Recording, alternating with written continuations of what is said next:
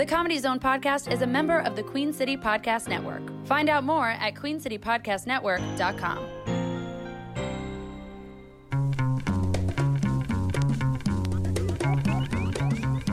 From the Comedy Zone in Charlotte, North Carolina, this is the Comedy Zone Podcast. Find us on Twitter at the CZ Podcast and email us at comedyzonepodcast at gmail.com. Now, your hosts, Will Jacobs and Sammy Joe Francis.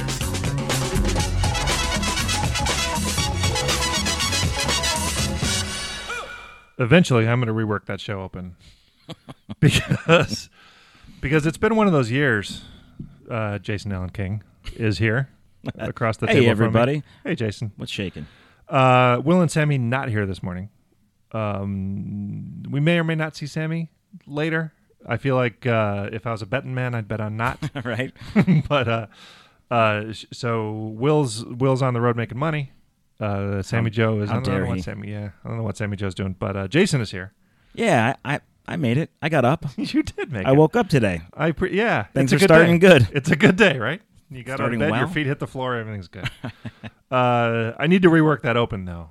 I think I'm going to make different versions of the open Yeah. so that like one just says here's your host Will Jacobs and one just says here's your host Sammy Joe Francis and one just says here's your host uh, Jason Allen King Yeah. and then one that has every combination. So I don't have have to make like 50 versions of the open. I think I don't know Do it. math, but If you got the time, nothing but time right?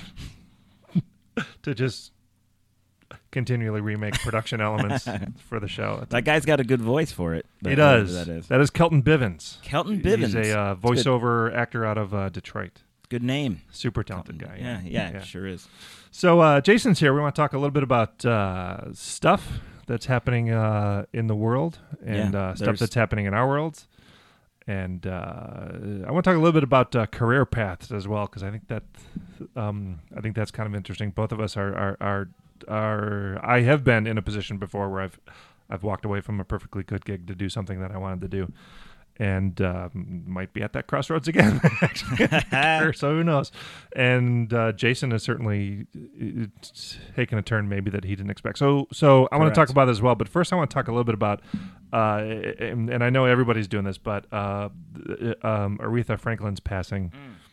y- y- You know, it's not it's not every day or you know every week that somebody so culturally significant um, passes away. Muhammad Ali may have been the last one. Yeah, right. But for for, for my whole life. Yeah. It, Yeah. it- her significance was before I was around, and uh, yeah, she was. Uh, what a what a spirit and a talent that uh, the world's a little quieter now that she's not here. It's very yeah, sad. and I'm, it it's um funny, not haha, but but the, when older people pass away, everyone is I'm so shocked that you know so and so passed away at the age of 94. Like really? yeah, Are you? yeah, that's Are not- you shocked? right? Um, she was what 74. Yeah, 74, 76, somewhere in there. So yeah, so not. I mean, the older I get, the less old that feels. I, I, I at this point, I, at this point, I do feel like that is a little gone too soon. Yeah. I think, especially Yeah. with you know with her, and I don't know the circumstances. Uh, pancreatic cancer. Was that? Oh Yeah, boy, yeah. that's that's not that's a bad one. Yeah, so she had, um, I guess, uh, struggled with uh, diabetes her whole life. She was she was she was a larger woman Mhm. in her later years, and uh, y- you know, uh, I'm sure that didn't help. But yeah, um, pancreatic cancer this time around. So I guess had uh, fought it for um, a couple years, but eventually pancreatic cancer not the kind of thing you're gonna Yeah, you're you don't beat. shake that one. Yeah, so usually. but it's it, it, it's um uh, when you uh, having grown up in the um, in the Detroit area, there are certain people who who are just iconic yeah, as far as whether it's musically or whether it's athletically or whether it's um, whatever. Um, every major city has has these figures, but Aretha Franklin certainly in the Detroit area, one of those people who yeah. Who just um, you know, for me, when you think of Detroit, you think of Aretha Franklin, you think of Stevie Wonder, you Absolutely. think of Motown, you think of Tommy Hearns, you think of Bob Seger, although Mm. although he, he he lived in Ann Arbor, not Detroit, but he gets associated with Detroit a lot Sure, yeah. uh, Iggy Pop, you know, uh, um, certain figures that are just are just giants um, culturally. And so, while I I, I I I don't regularly listen to Motown or um, regularly listen to soul music, I'm probably not the target demo, but She, I think she still kinda, yeah. she transcended that too. I mean, you know, obviously there's videos that are rolling through Facebook and everything else now of her performances, and it was a it was a an award show of some kind where she filled in for Pavarotti. yeah, yeah. literally last minute, and it was it would give you chills, but Yeah. brought a tear to your eye. So she, I think she even, you know, she came from that world in Detroit and and literally like took over the world. I I held her up there to the people like, you know, Prince, Michael Jackson, like just the Stevie Wonder, the biggest hitters that there were. I mean, she's, you know, she's right in there, if if not even better than some of those names. So yeah, this was a this was a big loss. This was a really big loss. Yeah, so we'll get um, we'll get in and out of um, every segment tonight with Aretha's music and and just um, it's one of I mean, it's one of those losses that you just you know no matter who you are I think I think you know you definitely feel the world's a a little darker place when Absolutely, you wake up in the morning. and Everybody knew that, she was. Yeah. That's great. So uh, um, Great, great, funny stuff to start Yeah. with. Brian. Nicely done. hey, we're not just the one the one direction I gave Jason going into the show was whatever we talk about, let's just make sure it's funny. Make it funny. Like, oh, Yeah. Hey, Aretha Franklin died of pancreatic cancer. Okay. That'll work. Uh.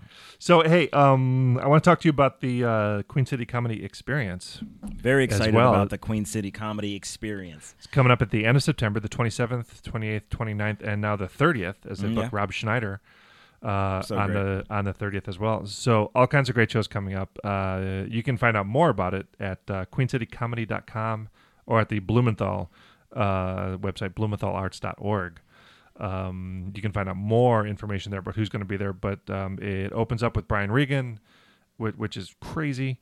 Crazy. That's Uh, that, that's bonkers that, that Brian Regan's going to be there opening this thing. Yeah, That's- and that's and insane. and and uh, the, the, um, tickets not necessarily for Brian's show, but tickets for the experience itself are are pretty reasonable and and and Yeah. and available. Uh, the, the VIP passes, I understand, are all sold out. I guess there was one flat that right? rate Okay. where you could buy, you, you know, a thing and get into all the shows. Apparently, those uh, the VIP passes are all sold out, but there's still plenty of tickets available.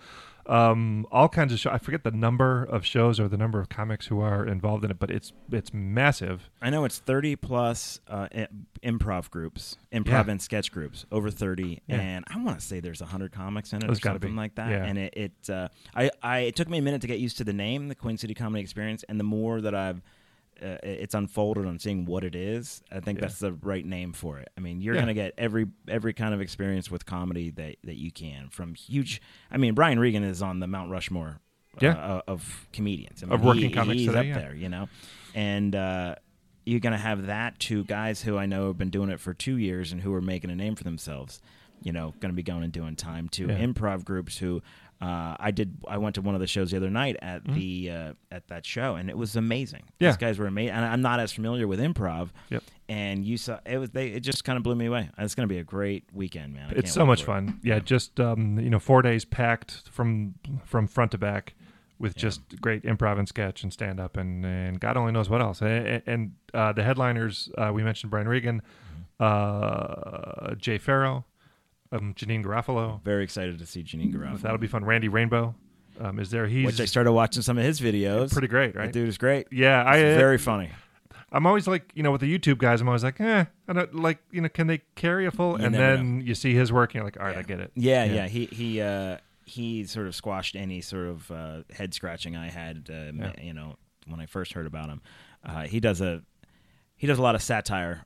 The stuff that I saw was satire. He does an interview with Mel- with Melania, Yeah. and it's one of the funniest things I've seen in a while. On, uh, yeah, so That's pretty great. Yeah. Um. The and then and then um we mentioned Rob Schneider on the um, on the last day, but um I know J- uh, um, Jason you're involved in a bunch Yeah. of shows. Yep, I am I'm excited about. It. Yeah, they I'm opening with uh, that Thursday Okay. happy hour, which I think is the first show of the festival. It's like five o'clock, something like that.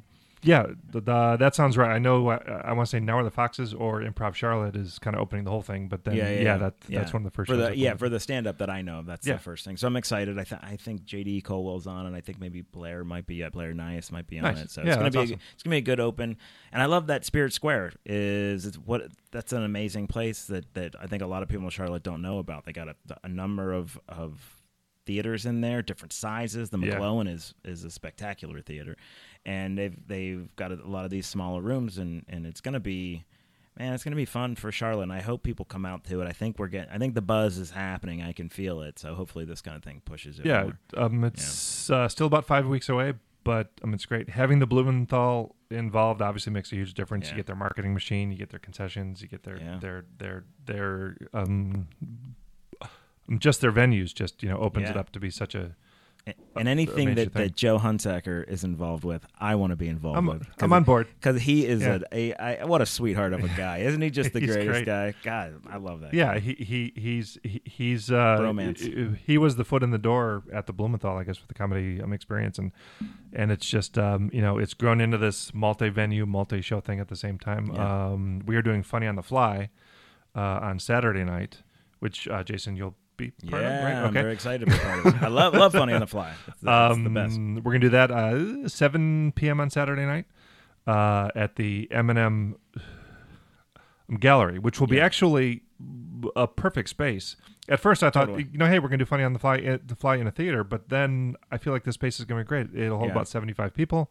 Which is it's to a- me is one of the that's a perfect size for It's gonna be great. for Yeah. comedy in general. Just fill up that 75 Yeah. person in a, in a that's great. Yeah. Um, so that's uh, seven o'clock uh, on Saturday night.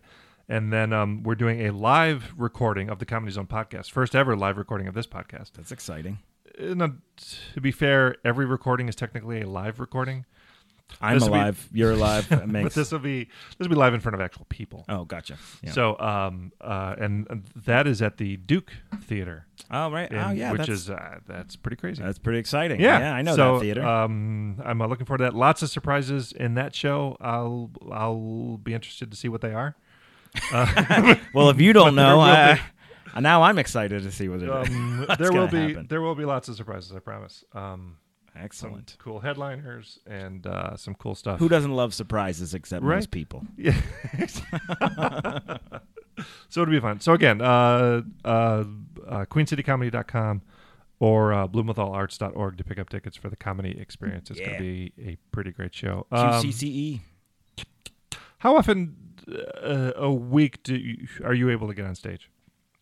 Uh, I would most nights, to be honest. Yeah. I, I'm thinking Monday, Tuesday, Wednesday. To me, is that that's the re reboot of the week. So uh, there's you know Mike's at Evening Muse and Crown Station and and uh, Vinyl Pie, a couple of these other places, and so that's a that's reworking new stuff that you didn't get to maybe on some on your you know they're maybe they're not ready for your weekend show so thursday friday saturday I'm, if i'm not you know here or you know booked somewhere else i'm i'm either showing up here or trying to get a guest spot or something Yeah. like that so i'm i i would say i get up on average probably four nights a week maybe right. maybe five and, and that's i don't even necessarily have to be working if i'm working i'm up Yeah. probably six days yeah I feel like I feel like in a city like Charlotte, that's pretty good. it is significant because it wasn't that way Yeah. four years ago Yeah, and you talk about, I mean, like you know, everyone talks about um, New York and L.A. where where there's a half a dozen comedy clubs and a bunch of other places doing comedy on any given night. sure It, it, it it's it's you don't have to necessarily you have to work hard, but but you don't have to work that hard to find stage time every single night of the week. I, I would put it in terms that. of there's no excuse. Yeah, yeah, And, and you know, there's always a chip on comedians' shoulders, but yeah, there's no excuse. If you want, if you want to get up, you can get up. Yeah. you'll find a way, or people make a way. You know, just create create your own room to do it, and you know, Yeah, open mic rooms open and close all the time, but uh, you can get up. You can get up here. The thing that those bigger markets. I think offer that maybe Charlotte doesn't have. Just you know, to be honest about it, is let's use New York as an example. There are so many comics up there, and so many of those comics are just killers. yeah. They've been doing it for 20 years. So Charlotte, uh, the the the people who we have here who are who I think are killers and and just really experienced, you know, there's not 40 of them around. There's 20 of them or 15 of them that that really so to me you don't get better by being around people who are the same skill level you want to be around people who are Yeah. great Yeah. so that's why access to the comedy zone for comics here is so important to go and watch these a Yep. a comics here every weekend. You got to come see them if you want to be a comic. You Yeah. have to watch what they Yeah. do. You you can't get better unless you're around people who are better than you. That's what I think. Yeah, and and and I think you know to the credit, most of the comics who come through the Comedy Zone are more than willing to hang out and talk with other local comics afterwards. Totally agree. Um, Yep. And even guys who don't um, you know necessarily perform here, but guys who come through town and they play the night theater, or they uh, play McGlohon. Yeah. Um, and Brian Regan has come here just to hang out and watch comedy. Absolutely. You know, I remember one of the last night, yeah. times uh, he was here. He was at I want to say it was maybe Cricket Arena, something like that. And he and and this as the story came, he was like, "Where are the local comics? Let's go hang out." So he came to the Comedy Zone, and he was like, "All right, let's go to the small bar after." So we went, and there was a handful of us who went and just spent the night Yeah. having a couple beers, hanging out with Brian Regan, and telling stories, and just he just kind of held court, and it was spectacular, man. It Yeah. was like, you can't. That's so invaluable. It Yeah. was amazing. Yeah. yeah. So how how what is I guess let's let's let's start from here. What is what's the open mic scene like here? I mean, we know that um, you know my general exposure to the open mic scene has been here at the Comedy Zone. Mm-hmm. I hear um, a lot of folks ask ask me, well, what's the open mic scene like? What do we have to do to get stage time? Yeah. So what's the what's the what's the open mic market You like know, in Charlotte? there is, there's a couple great ones. Um, and, and let's let's start on a Monday, right? So the the Evening Muse has an open mic on Mondays. It's a mixed mic, so it's comedy and music. To me, I don't think you get better than that because you have you know there's 40, 50 people in a room that you know that that's a pretty significant number for that Yeah. room. I think they go 120 or something like that. Yeah. So you're filling up almost half of that with people who want to be there as a captive audience. So that for an open mic is is just nuts that you get that many people. Uh, you get six minutes, so that's a great start. Tuesdays, oftentimes here they have the Comedy Zone open mic, Yep. and the fact that you have people who are so new getting an opportunity to get on this stage, That's crazy. again, is Yeah. crazy. That that that experience, as opposed to standing in a coffee shop in a corner, is they're just light years apart. Yeah, Uh, so you know, hats off to the Comedy Zone and Debbie Millwater and you guys for putting those kinds of things together. Because I do it as much as I can. I'll host them. I'll be on them. I'm not too proud to do. You know, I just Yeah. get me on stage. I don't care. Um, and then Crown Station, which has been a, a, a staple. That, if I'm not mistaken, I think Joe Zimmerman and and those guys started that That sounds right. Yeah. you know 10 15 i don't know 15 years ago or something like that Yeah. and even though their venue has changed that's mike's still going on mimi benfield who who's a fantastic comic here is actually Yep. was part of the semifinals of the nbc stand-up That's right. Yeah. uh, thing here uh, she is great and runs an excellent mic there and i was just there um, and you know there was 40 people in the room you know and half of them were comics but Yeah. but there were still people there. Yeah. It's a proper stage, like it. So you know, Monday, Tuesday, Wednesday, no excuses. You got you got great places to be, and there are there are doubled up mics on top of those. So if for some reason you can't get on on, you know, at the Evening Muse, you can go to you know find another place to go. yeah. There's yeah. um, so when you get later in the week, it gets they get a little more sparse because I think there are more showcases than mics. So you you know whether it's a bar show or you're at the you know I'm hosting here or something. So you know the first couple days of the week, it, there's no excuse not to. And I think they're good. There's some soul crushing ones, that, and they're all Sure. sort of soul crushing anyway. but I think you need to build up that callus. You need to know Yeah. what it feels like to tell jokes in front of maybe groups who don't necessarily even know a comedy show's going on. Right. That is actually important, I think. Y- yeah. Um, and I always felt like I equate open mics to you tell someone, hey, there's this new song. It's a great song. I love it. I can't stop listening to it. Then you get them and you're like, hey, come here. Let's listen to it together. Then the song plays. And it's almost like you're experiencing the song for the first time again. Yeah. And then you know person. whether or not you like that song, actually. Because there's been Yeah. times where it's like, oh, oh, well, this shit isn't nearly as good as I thought it was. And to me, that's what's going on stage, even in front of four people who don't give a shit Yeah. you do that on stage. It's different than doing it at your house, writing it in a notebook, doing it in front of a mirror. There's something about that where you get there. I've gone and, and just not done a joke, be like, this is garbage. Now that I'm standing here on this date, I'm not even going to do this joke because it's just not good enough. Yeah. It doesn't have the heat that I thought it did. So, so yeah, you know. uh, uh, uh, I mean that's how you kind of you know you develop that filter, and and and it's not you know something that that you know you're going to recognize, you know, a joke as garbage when it's a you know when it's in a notebook. You're not going to recognize that until until it's on the stage, or even that a joke works, or a joke that you thought was garbage that Right. th- that works on stage because you do something different with the microphone, or you do Yeah. something different with your body, or whatever. I've I have have expected uh, over the years that I've been doing this to be able to figure that out, and maybe some people can do it. I'm assuming Chris Rock is like that joke's going to be great. This one's. I don't know that yet, Yeah. and maybe Yeah. I should, and I shouldn't be admitting that, but I still don't know. No. Once in a while, you'd be like, "Ooh, that's gonna. Be, I think that's gonna be good," and it and it is. But I, I don't have this automatic like this is gonna be great. This isn't. I just I, I just don't have that, and I don't know if that's something I'll ever develop, or you know, maybe it'll over time. I don't know. I, I would love I would love to hear other comics talk about that because I, I just I don't know. It's interesting. Yeah, I feel like I feel like you know you develop a sense of what of what type of joke works for you, Mm-hmm. you know, and and what type of joke doesn't.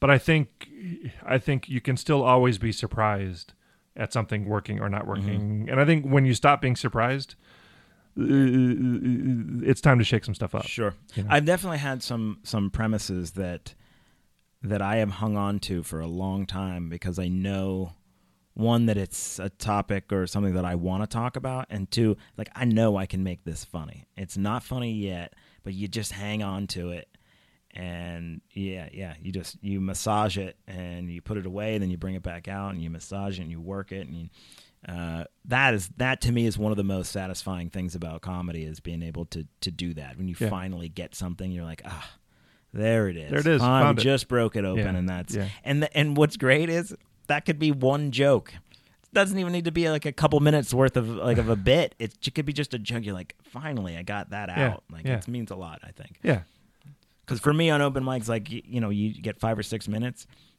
If I do five or six minutes and I can chisel away and get four jokes out of it, that's Yeah. amazing. That's Yeah. a- to me that's very successful because then you build on that. yeah, You build on those jokes, and you're like, all right, what's the other way I can tell this, or what's the next step to this that I can make funny, and then that's then you know you're building towards a couple minutes of a bit. That's that's what I'm always working Yeah. for. You know. How much um, do you write every day? I try to write every day. I would I write something every day. I whether it's uh, you know premises on my phone. I've got a bunch of different places that I you know notebook, phone, text myself, text a friend. Yeah. Uh, I, for instance, Ike and I will constantly sending stuff to, to one another. Clinton Orr will send stuff to him, Yeah. and so and then I will, depending on the day, bring that stuff out. And then I, I'm a Word doc guy. I, we talked about this on the last time. So Yeah. I so I will kind of purge all that stuff from my phone and notebooks into into a Word doc, and then I will sort of really begin to to to work that out. Yeah. So I, I'm writing every day. Yeah. Yeah. Um yeah, that's critical to the process. I mean, a lot of people think, you know, they can not do that. And I think can never stop doing Yeah, that. I think. I I don't think you can ever. If you ever like once you're just not thinking about that, ha- I don't know what you should just stop doing Yeah, yeah. comedy or whatever. You know, it's it's the it's a muscle, right? Like yeah. so. I studied. Uh, uh, I have an English degree, right? Mm-hmm. Went to school and I studied a lot of theaters and uh, uh, Shakespeare, and they, everyone's talked about it. You can't just. I couldn't pick up Shakespeare right now and start reading it and, and understand what the hell's going on. You Right. gotta read it and read it and read it and study it, and then you get used to the sounds and all that kind of stuff. So it's comedy. It's like that's why I get people talk about. I'm going to take a break and take a month off. It's like, well, good luck getting back. That is a terrifying prospect to me. You're going to stop for a month? Oh my god. I can't go a couple days without getting on stage for fear of of losing Yeah. losing the edge or whatever you Yeah, want to call and it. where will- where will you get your validation? That's right. That's right. I'll just go to my folks. My mom still loves me. Mom. Am I good? yes, you're. She pats me on the head. You're doing fine. You're good, honey. Yes. Everything's fine. and then my brothers are around and they just kick my legs out from under me again. It's great. Wow. Ball Yeah. busters. That's just all right. Uh, let's take a quick break. I do want to talk about career paths. Um, we do want to mention that, but uh, let's uh, catch up in just a minute about uh, some stuff going on at at the Comedy Zone. We'll be back in just a minute.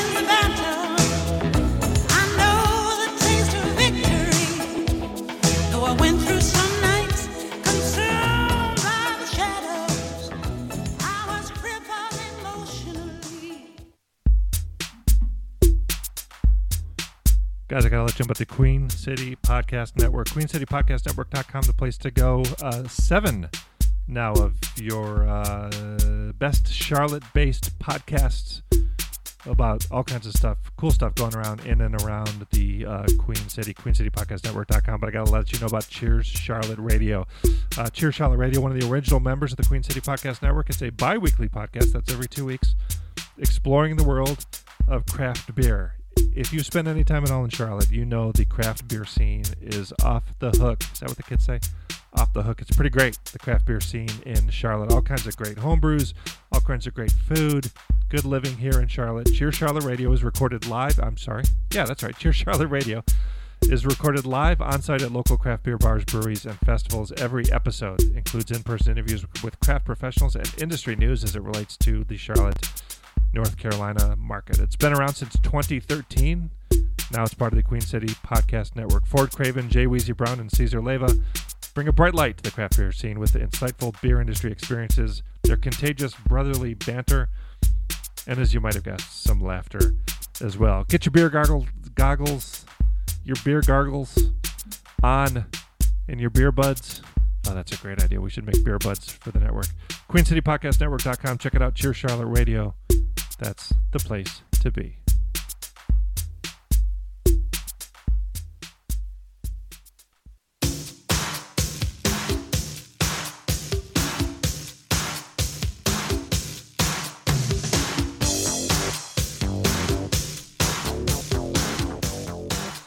Kind of working our way backwards through the Aretha Franklin catalog. Those 80s songs haven't aged very well, no. No, they haven't. When she starts singing, it's great. Yeah, yeah. Getting getting this, to it is like that like Huey Lewis saxophone and the.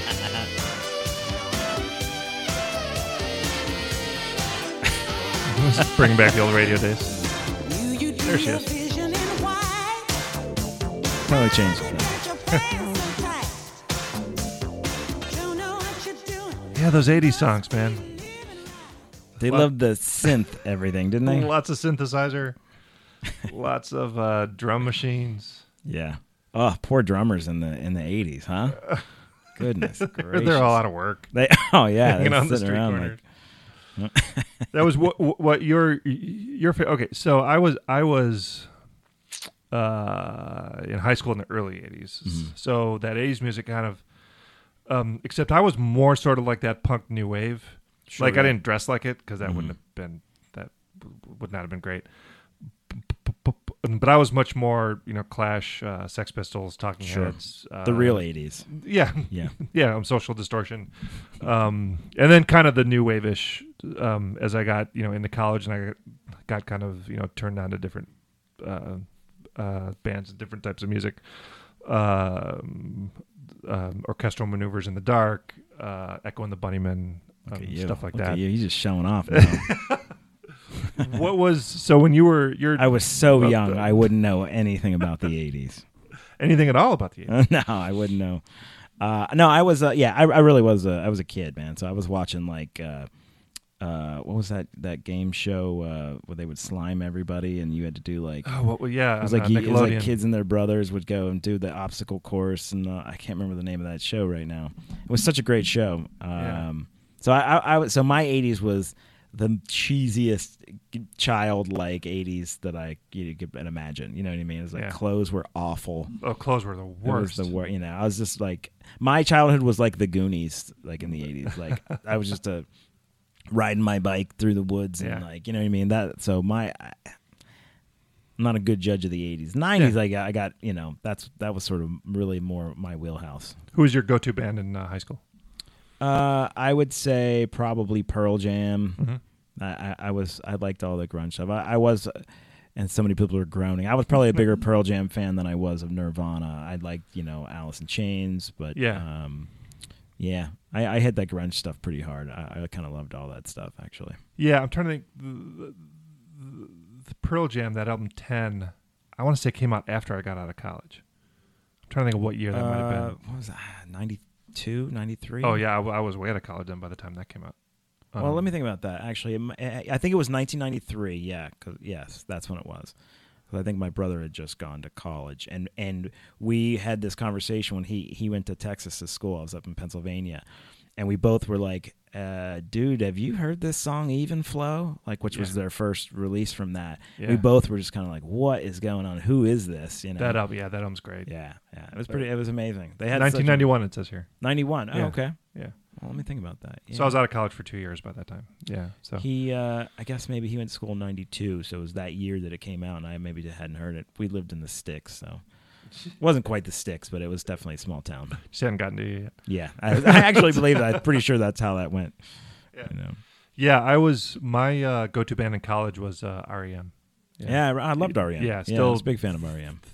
um that old school REM stuff is just uh, um, it's so Yeah. great. One of the things I want to do while we're living in this area is go to uh, Athens, Georgia, and um, check out. I guess the place where they played their first concert is this like church now. It's kind of this like renovated Really? church Oh, area, very but it's, it's um it's still standing. I just kind of want to go and hang out where where REM played their first Yeah, concert. I sure, I man. think that'd be fun. Well, they there was they they recorded an album here in Charlotte. that's right. Yeah, yeah. and they tore the studio down about four years ago. Yeah. Which is and now there's a big uh, uh, friggin' go Walgreens or CVS. no, it's a, it's a it's a like like it's an apartment Yeah, on, yeah, on yeah. Central, right there, at Central and like Tenth. Yeah. It, it was right there, and I got to go there and I scouted it for a for a project. That, Oh, awesome. And Yeah. uh, it was amazing to be in there. It was so cool. I can't remember the album though that they did. Uh, Uh, let's see if Siri lets us know. Hey Siri.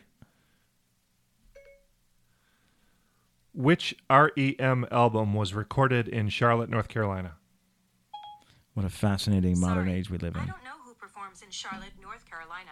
See, you Hey Siri.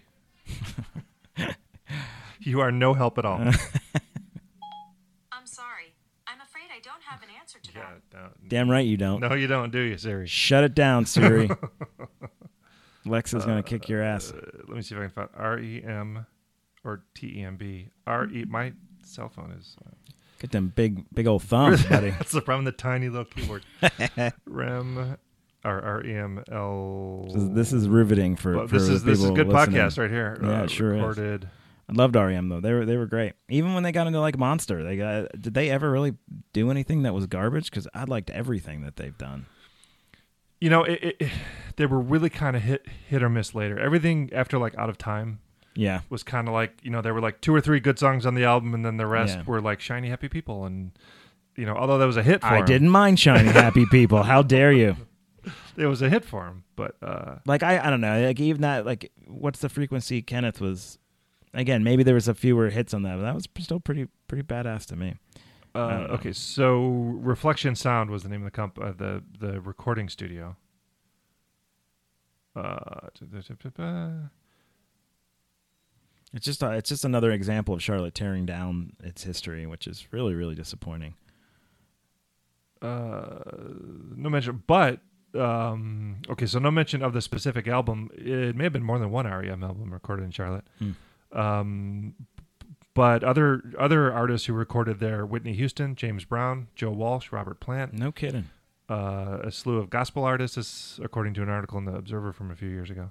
Well, it was an impressive studio when I was in it. Hey, if anyone listens to this, hit me up at, at King Jason Allen. I would love to know if you know what REM uh, uh, albums or songs or whatever was recorded up here. Because I remember the gentleman who owned it, and forgive me for forgetting his name right now, uh, had told me all about it and was a real, real feather in their cap there for doing that. Reckoning. Reckoning oh, there you go. Oh, it's great. was the REM, uh, or one of the R- uh, REM albums recorded in Charlotte at Reflection Sound Studio in Charlotte, North Carolina, over 16 days in 1983. Yeah. So if you uh, you don't have to hit me up about RM, you could yell at me for liking Pearl Jam more than Nirvana because I know that's really touchy. I do not disagree with you at all. Though there, I think, I mean, certainly, you know, we don't know what what Nirvana's trajectory would have been like. Sure, agree. Obviously, because it was cut short, and Pearl Jam's trajectory has been what Pearl Pearl Jam has done. yeah, You know that they, they, you know, you can make an argument about kind of where their where their career went. Um, this is for better or worse. yeah. I I, I think, think, but- yeah, I think there is there's good and bad come uh, that's come out of Yeah. them. I think you know I'm I still think that Eddie Vedder's voice is the strongest voice I've ever seen in concert, Yeah. And I've you know I'd like to think I've seen a lot of concerts. This was the most uh, impressive uh, in terms of strength and just quality Yeah. of voice. It was amazing. Yeah, the the um, I'd put Chris Cornell up there. hmm certainly. Boy, isn't that always the argument? yeah, yeah, that's Good grief. Can't bring up Eddie Vedder. But I'll tell you what, though, Eddie, hang on, man.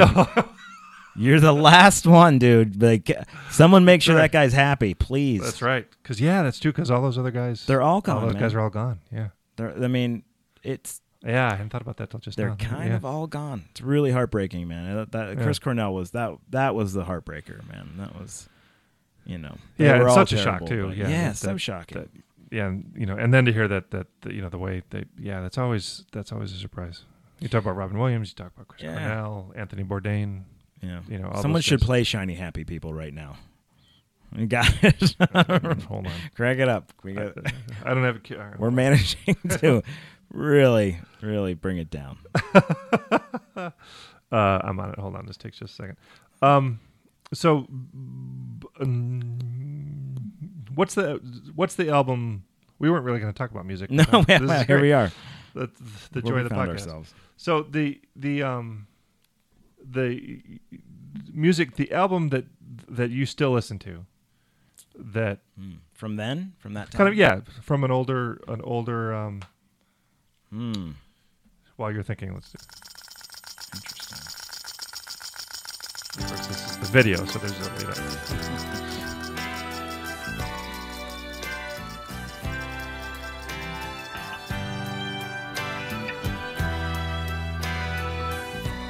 You can, you can actually see the clouds parting and the sun come out.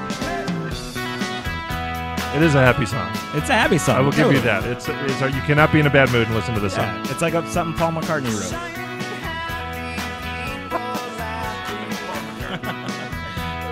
John Lennon's just like, come on. God, he's so. I, I'm watching the video. He is so young in this video. Yeah. Oh, there's Kate. Yeah.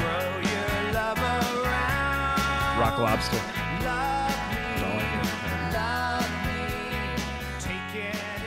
So All right, good. anyway, Yeah, So, sure. I, I have no problem with it. Fight me. that was for everyone, not just for Ryan. Uh, I don't know that one album. I mean, I definitely still, you know, because I'll listen to Pearl Jam on Mm-hmm. XM radio still sometimes. Um, but you know, some I don't know. You know what song pops up every once in a while when I'm flipping through is uh, Mazzy Star, "Fade Into You." You remember that Yeah, song? yeah, yeah. Is it "Fade Into You" or "Fade Into Me"? I can't remember right now. I think it's "Fade Into You." Um, yeah, I don't really know. Yeah, it, it it's um, it's funny because now that I don't listen to albums or CDs, you know, front to back as much anymore. No, It's all everything's on shuffle. Everything's Yeah. random. You know, you- I mean, you don't. I was just thinking the other day that I miss. I don't know if you've ever had this um, experience, but, but I miss. You know, I miss record stores. I miss bookstores, but I miss like like flipping through your record collection.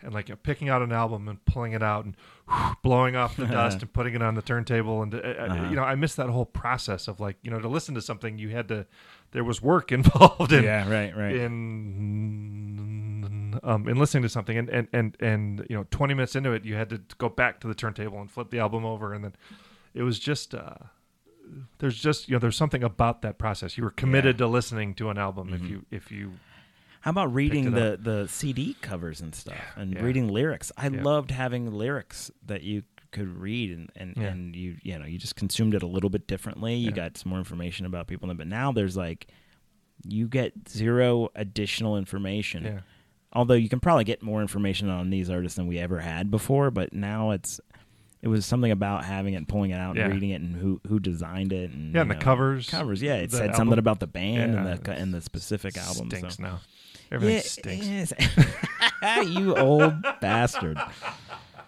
I'm trying so hard not to sound like an old guy, but yeah, that's I. But I agree with you though. Stinks. It's kind of like everything feels flimsy. yeah it's That- not That's the that's sort of the issue. Every everything seems a little more like not to use a dramatic word, like a fleeting kind of thing. Like you hear an album, a song comes out, it's good, and then you never yeah really get to like you were you were doing the motion, like you know, touch yeah, it nothing feel tangible it, and- right it, even Yeah. if you go to itunes and you buy an album you're not buying anything you're buying the digital rights to stream that album on the thing you don't you don't Yeah. have that you're just buying the rights to listen to you're buying the ability to listen to that album not the the the ca- even you know with CDs, the case, and you open it up, Yeah. and maybe there was a book or the album. You had notes in a sleeve, and Yeah. it, it was yeah. it Well, I saw the other day, and this this to me is so so great. I don't know what the name of the, the there's a is it Urban Outfitters started selling cassettes, yeah, and I was like, you that's a solid business decision. fucking cocksuckers. I don't know if I'm allowed to say things like that, but this it. deserves it. Say it. Really, like Yeah. really, you're gonna you're gonna sell cassettes now. You're gonna take it. uh, uh, Something about that is so irksome to me. Yeah, I, and by I'm one of the only people who ever use cocksucker and irksome in the same sense. just for the I Ah, think I- something really annoying about it. like albums make sense to me. Like you know, I get why bands uh, release albums now, and I get why hipsters are buying albums. Cassettes makes th- th- that's a terrible business decision, because it's such a novelty, right? and it was a crappy format to begin with. right. Yeah. you know, the the tape. You know, every album starts with this. You know, the, the it's it's just it's not it's not a it's not a solid business decision. Yeah. Plus, nobody has a tape machine anymore. Well, that was the a tape machine. Tape machine. Jesus. These kids player. don't even have tape machines. what the hell? cassette player. Sorry. Uh, funny because they're all pretty much deteriorated and gone now at this point anyway. Half of them, right? Yeah, I'm sure that I have my Walkman in a box somewhere at home. Right. Um, no Walkman. It was the original MP3 player. My tape machine was. You could bring it with you. Remember? you ever seen like the picture, like the boom boxes? Remember, like people were Yes. walking down the street Absolutely. with like a 20 pound boom box on their shoulders, yeah. and that was how they listened to music. And it would only last for about a half hour, and you had to get these huge batteries. You had 40 double D batteries. there. the whole back of it was just f- riddled with huge batteries, and it was like you just you couldn't. It was so impractical. Completely impractical. They're breakdancing. You know, they only bre- they were only breakdancing for twenty minutes because Right. that's as long as right, the right, that's better. Oh, I got to go back to the 7 Eleven. Yeah, right. Get us some new cardboard while you're out there. Then they're the ones where the speakers on either end, the big speakers unhooked Yes. from the body of it, Oh, yeah. so you could use that as your main stereo in your bedroom. I remember every, like we were getting those like every Christmas we would get a new one. Like my older brothers, not me, because I was a child. I really want to keep stressing that. boom boxes. Yeah, Those were good days. Eight tracks were even better. I wouldn't know anything about it. Eight tracks.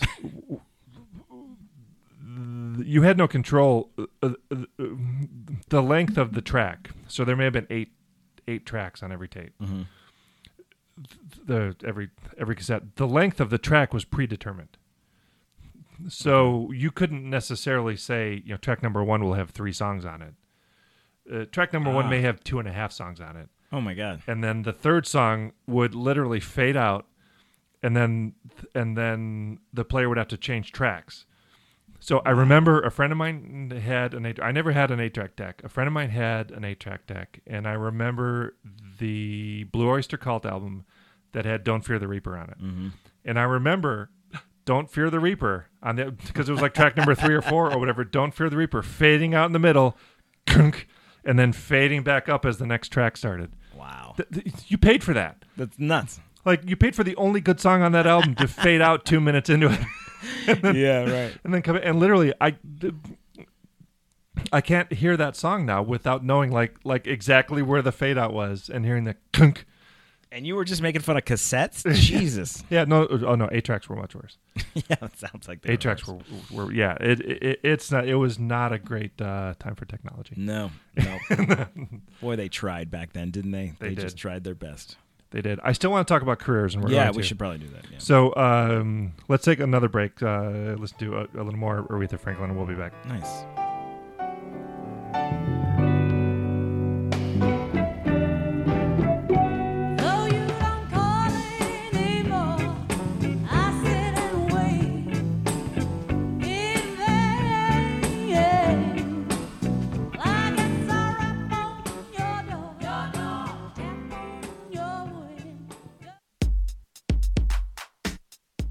Great shows coming up at the Comedy Zone in Charlotte, North Carolina over the next several weeks, August into September already. Bob Saget in town tonight, the 27th. I'm sorry, tonight the 17th. need to get my eyes checked. 17th and 18th, two shows Friday night, two shows, two shows Saturday night. We're going to find out how to get tickets here in just a few minutes. Shuler King, one night, one night only on the 19th. Blair Nias is almost famous on the 22nd. Orny Adams, the 23rd, 24th, and 25th of August. Tell you how to get tickets again in just a moment. A clean comedy brunch. Show up at 2:30 in the afternoon on Sunday, August 26th for a clean comedy brunch. Good food, good clean comedy. It'll be a good time. That night, yeah, things get a little edgier. Funny on the fly, 7 o'clock show. Tuesday night, August 26th. That show happening. Nikki Who, one night, one night only on the 29th. Carlos Mencia, the 30th, 31st, 1st, and then 2nd of September. You are not going to want to miss those shows at all. Here's how you get tickets. Obviously, check out the Comedy Zone uh, website, cltcomedyzone.com. All the dates and details there. Shows coming up over the next several months. Kyle Kinane, some other great stuff coming up. Uh, uh, uh, Margaret Cho coming up uh, at the Comedy Zone. Call the box office 980 321 4702. 980 321 4702. Of course, follow the Comedy Zone Charlotte on social media as well. As for the show, the Comedy Zone podcast, that is uh, Apple Podcasts, Stitcher, SoundCloud, uh, Laughable, Google Play Music. Those are the places where you can find us. Leave a review. Tell two friends about us. It is the best way to help this show continue to grow, to help us continue to do whatever it is that we do.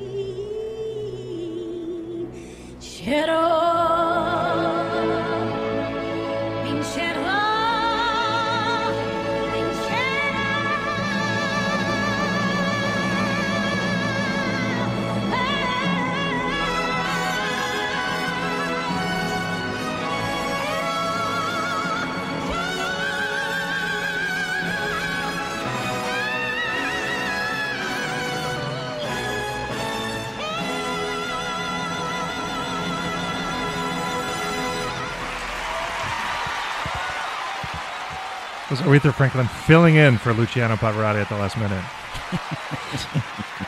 you imagine having that at your disposal? Yeah, Those, she was just otherworldly, man. that's crazy. Um, you know what? You know what's annoying about Instagram? Oh boy, it's a long list. So I like Instagram actually, but it, yeah, I it's do. Also annoying. I do, and it's super effective. Yeah, it's like a pop-up book for adults. Much more effective marketing wise than Facebook or Twitter, at least organically. I mean, Mm-hmm. obviously you can pay to, you know, to do stuff on Facebook and Twitter, but but Instagram, Instagram's hashtag game is really strong. Mm-hmm. Uh, but the the the so you see something that like you know so and so has followed you, right? You're like, oh, cool, that person's followed me. I will follow them back, and then it just says, uh, follow requested.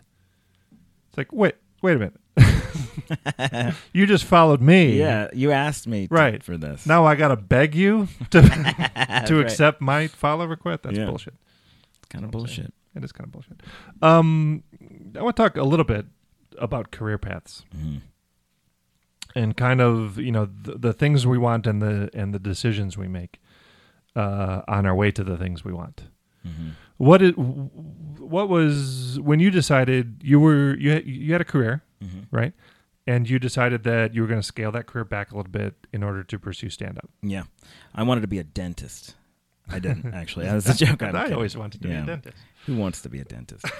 uh, yeah, I uh, yeah, because we have chatted a little bit about this and how to, you know how do we get here and what are the the changes and sacrifices maybe that you've gone through. So I, I've worked in uh, in film production for about fifteen years, sixteen years maybe now um, here in town, which was a dream dream to work in in film production for me. I've always been a fan. I've been a writer, screenplay writer, and all that kind of stuff for a long time.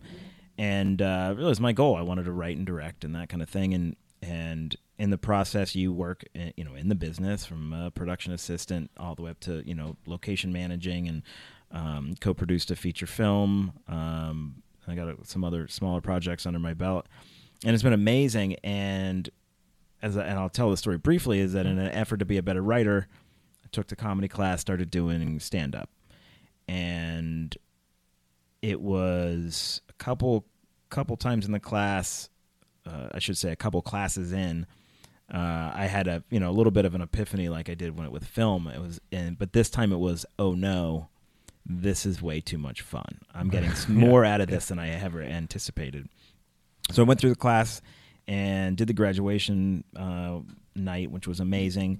And uh, and I said, you know, I'm going to keep doing these open mics and just let's see if this sticks outside of the um, the positive pressure of like I got to go and do this this class and do the graduation part. Let's see if I don't have that motivation. Am I going to continue to do this? So I gave myself about two months. I kept going out, kept writing, got, felt like I was getting better, and that it was around that time. I think I maybe had done one of Debbie's shows and did really well in the show. Um, and I and I said, okay, I might I might want to really try to do this for a living. And I think you know, six months after that, it was okay. I'm gonna not take long form work anymore. When I do long form, it's it could mm-hmm. be four mo- movies or four months, Sure. five months. Sure. TV shows, which I had been doing, you know, not long before that, were you know six, eight, nine months. You can't do comedy if you're working twelve to fourteen hour days, Yep. five and six days a week. It's just Yeah. it's not a thing. So I made the decision. I I uh, left a lot of money on the table and and said I'm not going to do that. I'm going to do just commercial work now, which is anywhere from three to ten days. That's sporadic and not in a row usually. And so suddenly my you know I, I had like I said put a lot of thought into it and said what how many days do I need to work in a month to to cover my nut plus Yeah. you know have a little little bit to save and whatever and i can't even believe it but here i am you know five years later almost uh, still making that that decision work Mhm. so Yeah. my my flexibility is far greater so i i i'm able to do comedy full time now Mhm. over the last several years and it still works and Yeah. even i'm getting more booked more and more and out of town and on the road whoever books me first gets gets me Mhm. so again i'm able i have two full-time jobs it is a lot of work. Yeah. it's a lot of hair pulling and and you know you're burning the candle at both ends sometimes. I'm i'm getting up at four in the morning i did this not long ago. Got up at you know about four in the morning. I worked like a 14 or 15 hour day and went right to a show and and then you do the show and you but Yeah. if you're hosting like you're there all night and you know it's a it, it's not easy but there are a lot of people who have it far worse than i do i Sure. don't know how people mm. have day jobs and do comedy i just don't Yeah, i have yeah. no idea Yeah, I, I, I, I think it's a you know it depends on what you want and how badly you want it, you know. And obviously there are other considerations. If you have children, oh my gosh if you have a mortgage, if you have a you know a significant other even, or just you know somebody else who relies on you for anything, yeah or who wants to spend time with you, or, or you know whatever. It- it- It's a it's a you know it's a tricky balance. I've done the freelance gig, um, or the freelance life. At one point, I was working for nine different companies when I lived in Tucson, Wow. Arizona yeah, right. and and and I was working as everything from uh, video production to uh, um, corporate events to like um, producing and, and and running AV for corporate events Mm-hmm. big crews, not like you know uh, an overhead projector. I'm dating Yeah. myself. um, a PowerPoint presentation and a microphone. I mean, big, Yeah. big, huge corporate events with thousands of people involved sure um, working concerts, um, working as a stagehand for off Broadway shows when they would come through town and stuff. Sounds So I mean, a whole lot of different stuff. yeah And it was great. It, it was exhausting though, and you're right. You know, you can't, um, you know, you can't work, um, you know, as a stagehand supervisor when a WWE show comes into town because it's an 18 hour day, yeah and then do stand up that night. you know, Yeah, right. you know, it doesn't. It's almost it's not impossible, and it's not sustainable anyway. No, no, you can do that for a while and like you know do your best. And I don't, still don't think people, especially when it comes to production in particular, is the amount of hours and time. Yeah, because I because I like I said still scout, and then you bring you know 65, 70 people to their house. They're going, aren't you guys just making a fifteen second commercial? And it's like, yeah, yeah, we are. we are, Yeah. and we're gonna be here for fourteen hours. Yeah, and what it takes for it to look good, Yeah, and you know what it takes for it to sound good, yep, and what it takes for the acting to be good, and for the for for everything to fall in place. And people go, well, what? Why does that movie cost so much? Well, yeah. Because if it didn't, it would look like a lot of talent. There's a lot of talent who, Yeah. who, you know, the guys who are, you know, lighting and and, you know, those guys have been doing this a long time, and the shorthand and and it's, it's just, Yeah. you know, it, it's a lot goes into it. So it, so you know, that being said, so it's a long, long day, and you know, for me, it just it made it makes sense. I, I don't have, uh, I'm not married. I'm not, you know, I don't have kids. Uh, I do have a house that I'm, you know, paying for, but it's. Mhm. I have somehow managed to put myself in a position to to be successful at this. In the the ancillary part of it, Yeah. being funny is still the hardest part. yeah, yeah, but I've somehow managed the the this, you know the the personal side, the personal sacrifice. I think uh, is less on me than it is on, like you said. I know people who have kids and Yep. and they're trying to make this work, and they work at a gas station or they work, you know what I mean. And some people have work for the bank. Mhm. Some people are lawyers that we know. yeah, yeah. Uh, uh, the host of this podcast, Will Jacobs, Exactly. is, is an attorney with a new baby. Well, the kid's a year, almost a year and a half now, I guess. yeah. but uh, it, it, it it's you know it depends on you know what you want and and what you know sacrifices are you willing to make to get that and and and it's not you know the last thing you want i was talking with someone at my current day job she's right out of school 22 years old and uh, she's still interning with us even though she's graduated.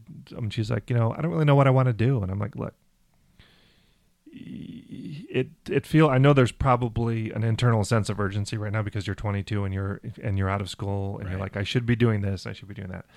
Whatever it is that you want to do do it now. Yeah, sure. you know, so do it before you you know if you want to go if you've got the resources and you want to backpack across Europe then you know go go do that now because 5 years from now 10 years from now you're not going to have the ability to do You're that be suffocated. Right, right, and and Yeah. and and it's so much better uh, when you you know before you have all these responsibilities and Yeah. before you have a in her case a husband. I'm, I'm assuming, uh, maybe perhaps we, a wife. We don't know. We don't Uh, uh, and and and Or and a just dog even.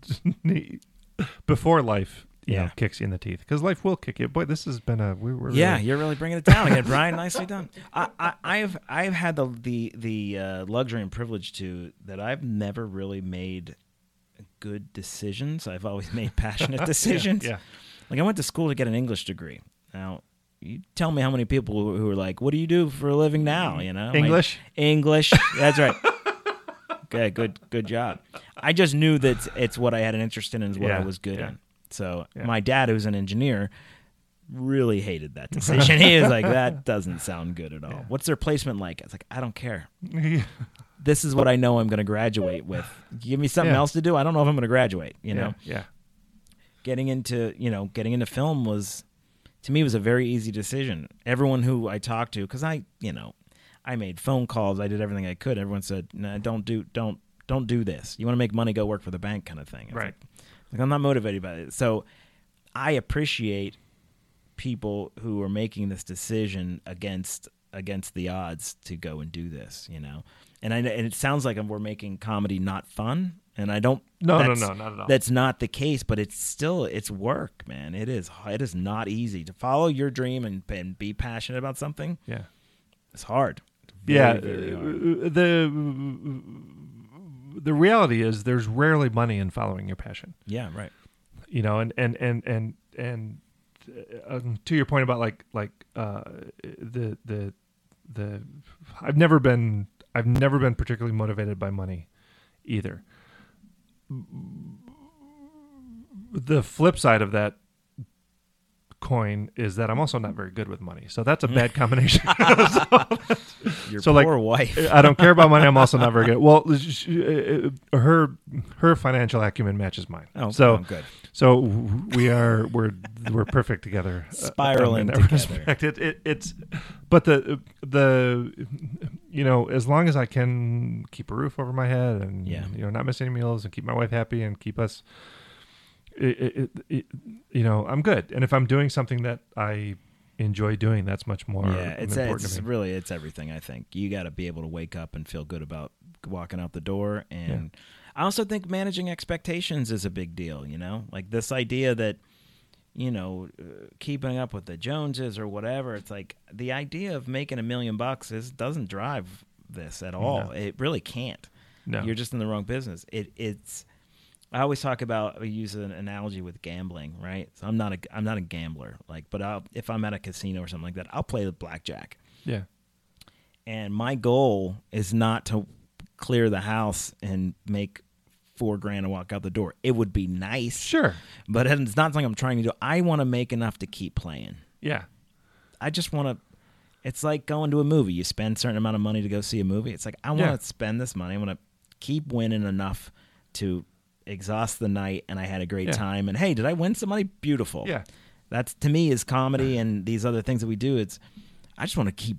I want to be able to keep doing this. So let's figure out a way to make that happen. You know, Yeah. let's make enough to to keep doing it.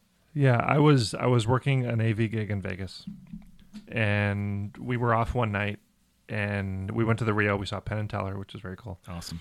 On the way out, um, they have this section of of um, blackjack tables, which are staffed by uh, um, dealers who were all attractive females wearing bikinis. Go on. So y- y- y- you got to stop and play some blackjack, right? right? Because that's how you just you have to.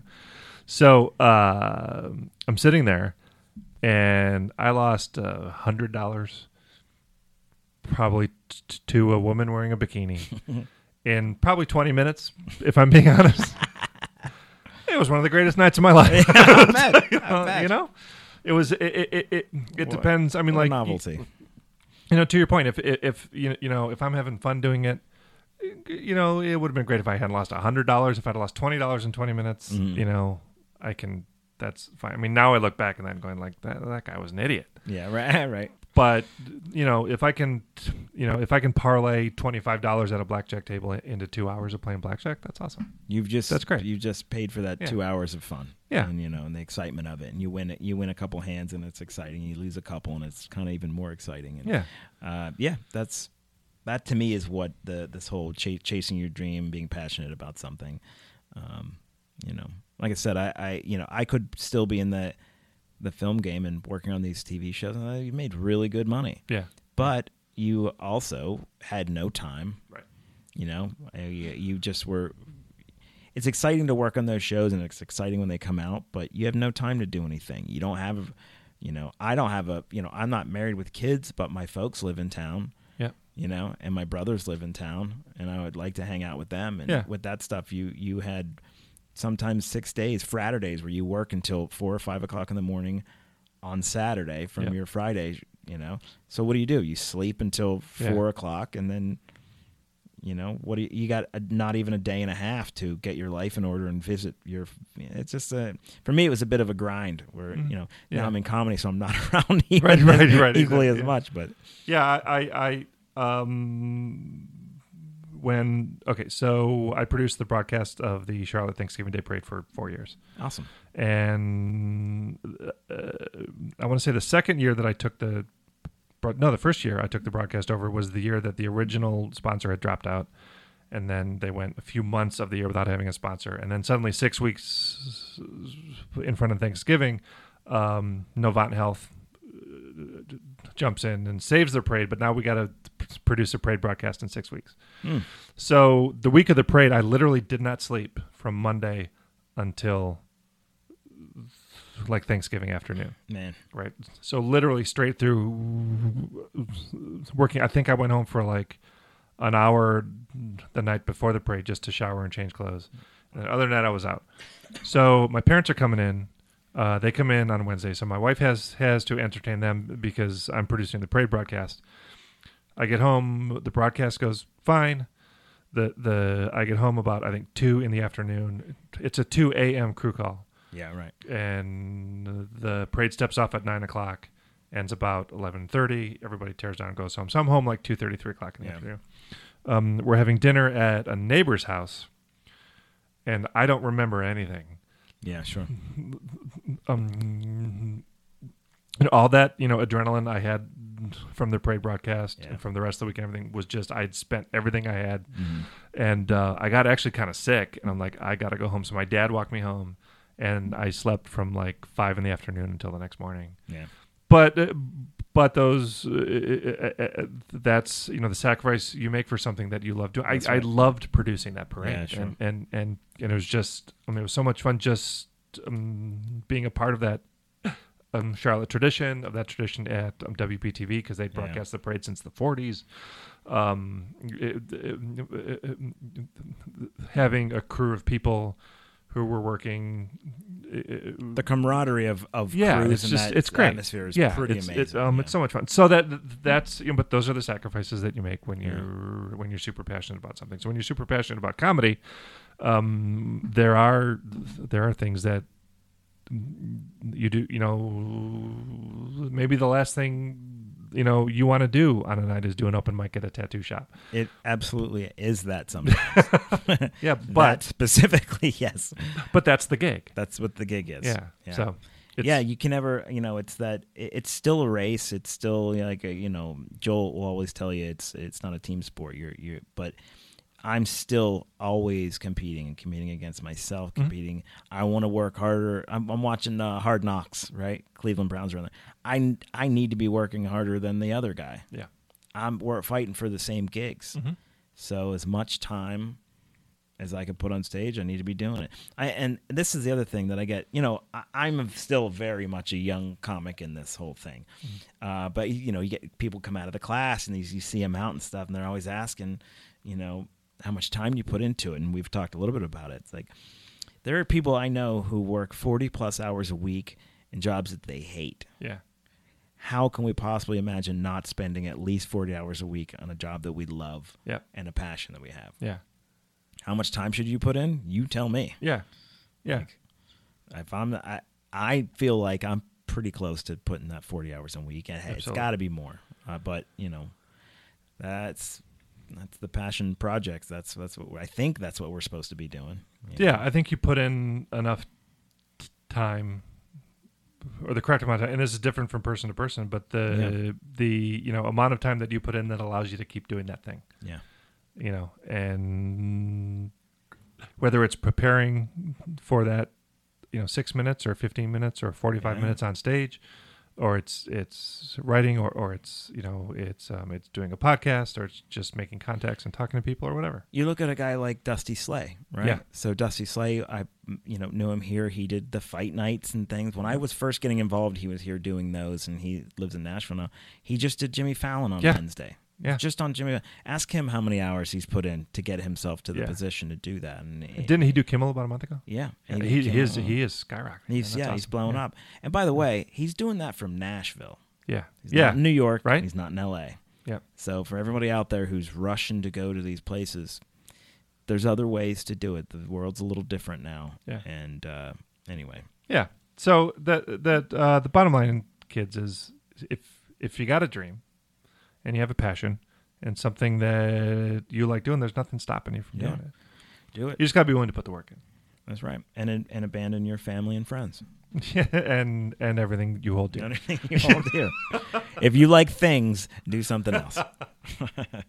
Uh, Jason, thanks, man, for This has been out. a blast. This I- was I fun. love coming hanging right? out with you, man. Yeah, yeah. We're we're gonna we gotta do this more often. We sh- we really do. Let's do it. Let's bring everybody down. Is anybody else who's passed away that we can talk about, or maybe someone who's just ill? Um, oh, I'm sure there's somebody. There's got to be somebody. Got to be someone who's just down on their luck that we can talk about. Thanks for hanging out with us. Uh, we appreciate Bob Saget, like we mentioned, the Comedy Zone uh, this weekend. Two shows Friday night, two shows Saturday night. Orny Adams next week. Funny on the Fly coming up, uh, not this Sunday, but next Sunday. Queen City Comedy Experience is coming up as well. Everything in the breaks. You know how to get a hold of us. Thanks for tuning in. Thanks again, Jason. Thank appreciate you very it. much.